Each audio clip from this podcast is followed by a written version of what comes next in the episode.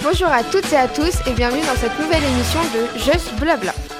Aujourd'hui au programme, on aura une chronique de Colline sur le beer, une chronique de Luna sur les accidental killers, une chronique de Lucie sur le film Moneyball et une chronique de Sarah Bruno sur le film la sur non pas du tout le film sur la sobriété énergétique est-elle une régression? Et maintenant on va laisser Lucie euh, nous faire euh, la météo. Bonjour à tous. Euh, côté météo, demain à Genet-Marigny, il y aura du brouillard. Le vent soufflera à environ 16 km/h. Les températures seront d'environ 9 degrés. Et demain, nous fêterons les Andrés. Et maintenant nous allons laisser Colline nous présenter la boisson de bière.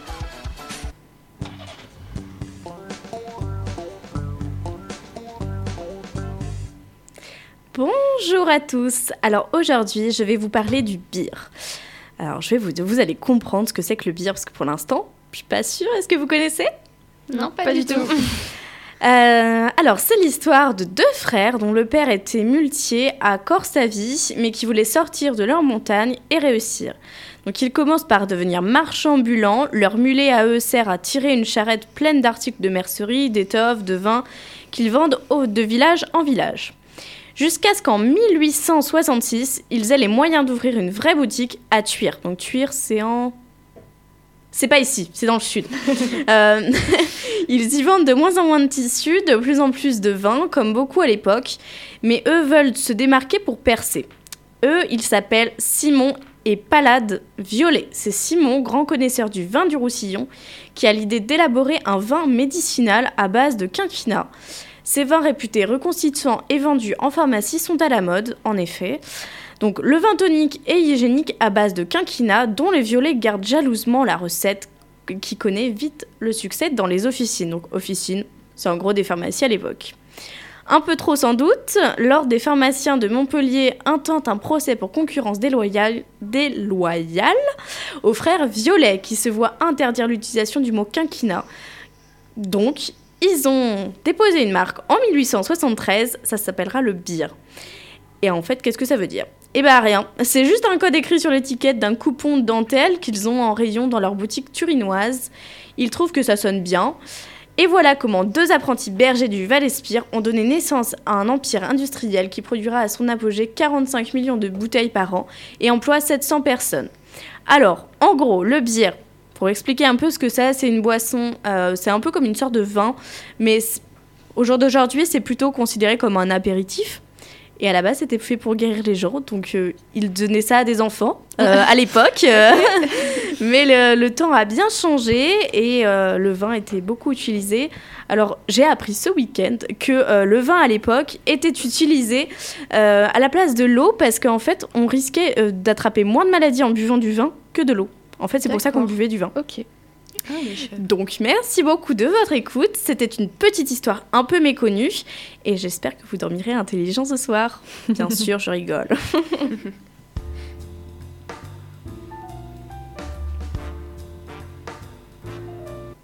Bah faudra que tu nous fasses goûter cette boisson, euh, Colline. Et maintenant on va passer à la chronique de Luna sur le livre euh, Accidental Killer. Ok. Euh, Est-ce que déjà quelqu'un sait ce que ce sont des accidental killers? Pas du tout, du tout. Pas du tout. Peut-être euh, genre des, des personnes qui, par exemple, la légitime défense, qui ont fait des accidents sans le vouloir ou quelque chose comme ça. Eh bien, complètement. Euh, en fait, les accidental killers, c'est des personnes qui ont tué sans faire exprès. Dans le livre que je vais vous présenter, on va se concentrer plutôt sur les personnes qui ont tué dans leur enfance. Donc, à la grande surprise de tout le monde, ça s'appelle Accidental Killers et c'est écrit par Isabelle Lagarrigue. C'est un livre qui est sorti en 2022 et qui contient 295 pages. Ce qui est bien, c'est que les chapitres sont assez courts et on a des petits intermèdes avec des poèmes. Donc, c'est l'histoire d'Ava, qui est une jeune étudiante qui va partir euh, aux États-Unis pour aller dans un cursus universitaire spécial qui va donc concerner les accidental killers. Et pourquoi les États-Unis? Parce qu'en France, l'accompagnement des personnes qui ont tué involontairement n'est pas aussi développé que là-bas. Et en fait, elle va faire ce, cursus parce qu'elle voulait faire une thèse sur la résilience en cherchant à comprendre en fait les mécanismes qu'on met en place pour essayer de se remettre euh, de ça parce que finalement, j'avoue qu'on se concentre souvent euh, sur la victime, ce qui est normal, mais euh, les personnes qui ont tué accidentellement sont aussi euh, des victimes. Et donc, on va aussi comprendre au fur et à mesure de son histoire que son implication n'est pas seulement scolaire et professionnelle. Alors, mon avis, il y a beaucoup de points positifs. Déjà, on apprend plein de choses sur les accidental killers. Enfin, moi, je savais que c'était des gens qui avaient tué sans faire exprès, mais je pensais pas qu'il allait avoir autant de conséquences sur la santé mentale euh, de, bah, de tout l'entourage, finalement. Les chapitres sont très courts, donc on a l'impression, enfin très courts, ils sont courts, donc on a l'impression d'avancer dans l'histoire assez rapidement, et ça nous démotive pas. On peut s'identifier facilement aux personnages, puisqu'ils peuvent aussi nous ressembler. Et euh, on a beaucoup de références à des vraies thèses et des recherches scientifiques euh, pures et dures, donc pas forcément celles euh, seulement des personnages.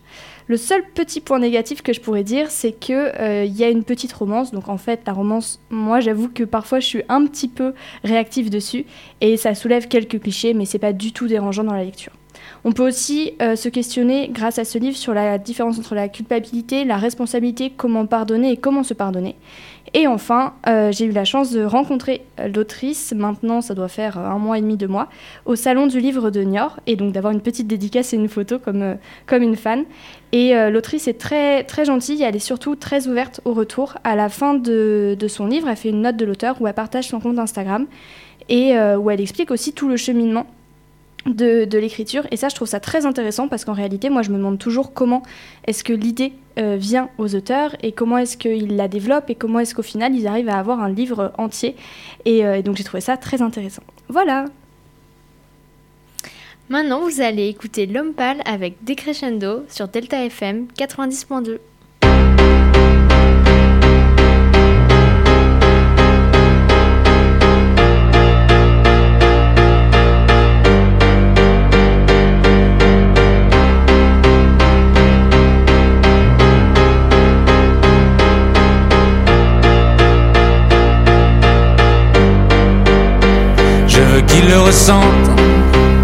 Je le garde prisonnier chez moi.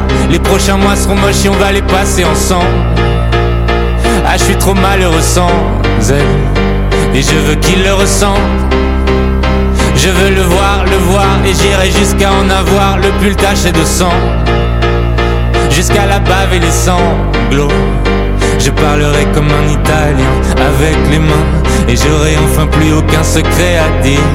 Sculpture au marteau, peinture au couteau. Je me suis jamais senti autant créatif. Demain j'irai graver mon deuil sur sa peau. Et ma balance affichera 10 kilos de moins. Increvable colère, je suis pas désolé, il est mort le soleil. Mon Dieu, qu'elle me manque. Tout s'éteint des crescendo. Ma terre s'arrêtera bientôt. Et c'est la faute de quelqu'un d'autre. Oh mon Dieu, quel manque. Tout s'éteint des crescendo. Bientôt plus rien à perdre, je vais m'occuper de ce quelqu'un d'autre. Oh, je veux qu'il le ressente.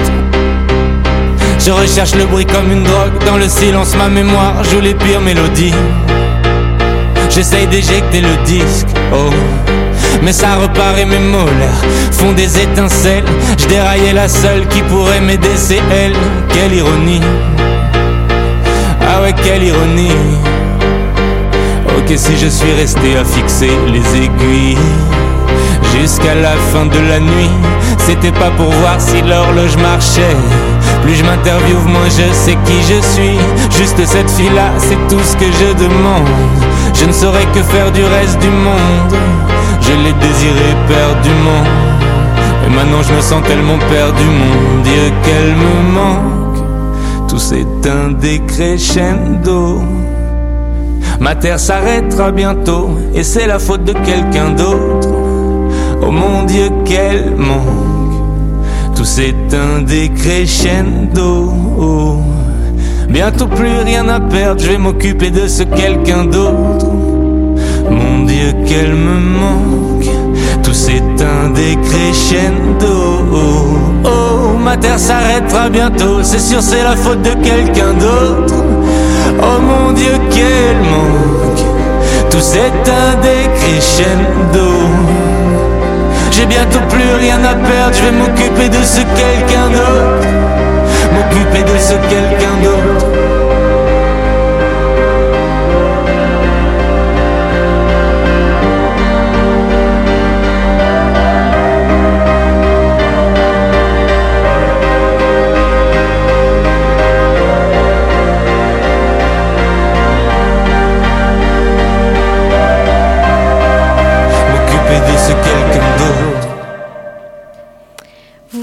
D'écouter Decrescendo de L'Homme Pâle sur Delta FM 90.2.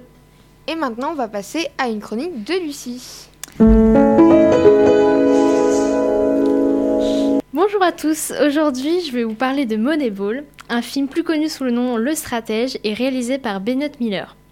Donc Le Stratège, c'est une adaptation du livre de Michael Lewis et il reprend euh, l'histoire vraie des Athletics d'Auckland, une équipe de baseball qui a perdu beaucoup de matchs et après leur défaite contre les Yankees de New York, les trois meilleurs joueurs des Athletics signent des contrats avec d'autres équipes.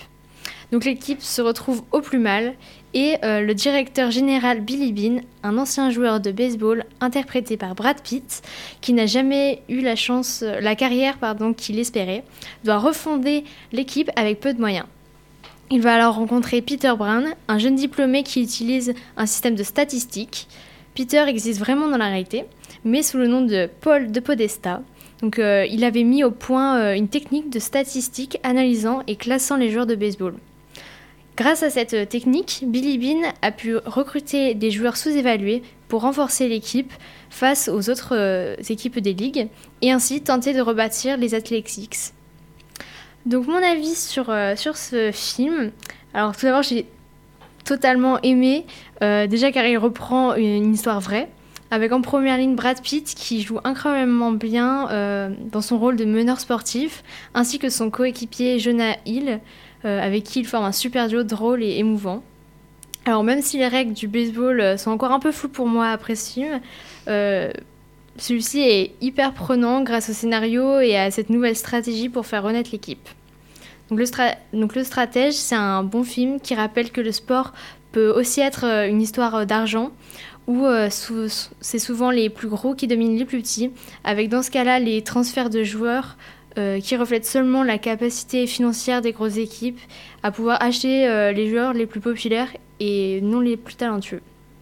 C'est pour ça que cette histoire aussi est, est belle, car euh, on retrouve des valeurs dans le combat de Billy Bean, l'entraîneur, comme sa détermination et la foi euh, en ce qu'il fait malgré les critiques, mais aussi la résilience. Mais ça, vous comprendrez de quoi je parle si vous regardez le film jusqu'à la fin. En même temps, avec Brad Pitt, ça donne envie. hein. Oui, de toute façon, là.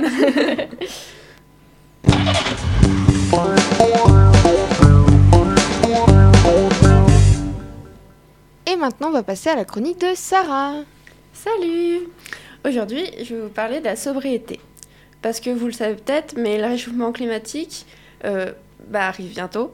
Mais euh, du coup, la France s'est fixé un objectif de la neutralité carbone d'ici 2050. Et la sobriété est souvent envisagée pour y parvenir. Comme le rappelle Fabien Brossier, c'est le directeur général de la délégation de l'ADEME. Euh, il nous dit il y a trois leviers principaux pour diminuer notre impact sur le climat la sobriété, l'efficacité énergétique, donc produire en consommant moins, ou le recours aux énergies propres. Or, les deux derniers leviers, c'est surtout avec les progrès techniques qu'on peut faire avancer les choses. Alors que la sobriété, c'est accessible à tous, parce qu'en soi, c'est juste se poser des questions sur nos besoins matériels, énergétiques et en énergie et numérique. Et donc, on va se demander aussi comment on peut les satisfaire tout en limitant leur impact sur l'écologie, enfin sur l'environnement, et donc rentrer dans l'écologie. Parce qu'il faut prendre conscience de, de nos actes de consommation. Ça représente une grande partie de notre empreinte, carbone. Plus on achète, plus on fabrique, plus on fabrique, plus on utilise d'énergie. Le textile, par exemple. On achète deux fois plus de vêtements qu'il y a 15 ans. Donc il faut vraiment s'interroger sur la nécessité de renouveler notre garde-robe aussi souvent. Et on voit que certains citoyens sont déjà passés à l'acte. Par exemple, il y a 21 familles qui ont participé à l'opération Oser changer, organisée d'avril à juin 2021 par l'ADEME, E, avec l'appui d'un professionnel. Et donc, ils vont euh, renouveler, enfin pas renouveler justement, désengorger leur euh, garde-robe et toute leur maison. Donc on voit bien que ce type d'initiative est encouragé par euh, le zéro déchet ou le minimalisme. Donc c'est vraiment un point commun pour avoir une nouvelle forme de, des consommations et une nouvelle forme de bonheur surtout. Parce que ça se base plutôt sur les liens avec les autres plutôt que sur l'accumulation de biens. Et donc c'est vraiment quelque chose de très intéressant. Il s'agit de faire pas forcément peser le poids sur les consommateurs, mais de montrer vraiment que tout le monde peut faire quelque chose, faire sa part. Et donc c'est vraiment pas du tout dans la régression, mais plutôt dans un élan de participation pour que tout le monde soit ensemble et participe euh, à la lutte contre le réchauffement climatique. Super.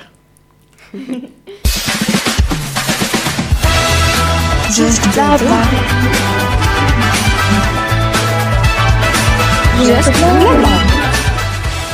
Merci beaucoup de nous avoir écoutés. Donc, je vous ai parlé du bière. J'espère que vous allez avoir envie de goûter cette boisson. Attention, la consommation d'alcool est dangereuse pour la santé à trop grande quantité, mais il faut savoir se faire plaisir. Euh, bah ouais, attends. Ensuite, on a compris ce que c'était des accidental killers et peut-être qu'on aura une petite envie de lire un petit livre comme ça. Ouais, il est un Euh, j'espère. Est-ce qu'on va aller voir le film avec Brad Pitt sur le Moneyball? J'espère que Lucie vous a convaincu. Et euh, est-ce que Sarah vous a fait des, po- poser des questions sur la sobriété énergétique Je pense que oui. Bonne journée. Merci Bonne de nous avoir journée. écoutés. Merci. Euh, vous pouvez nous retrouver euh, sur vos plateformes de streaming gratuites ou sur le site lptossi.radio-delta.fr.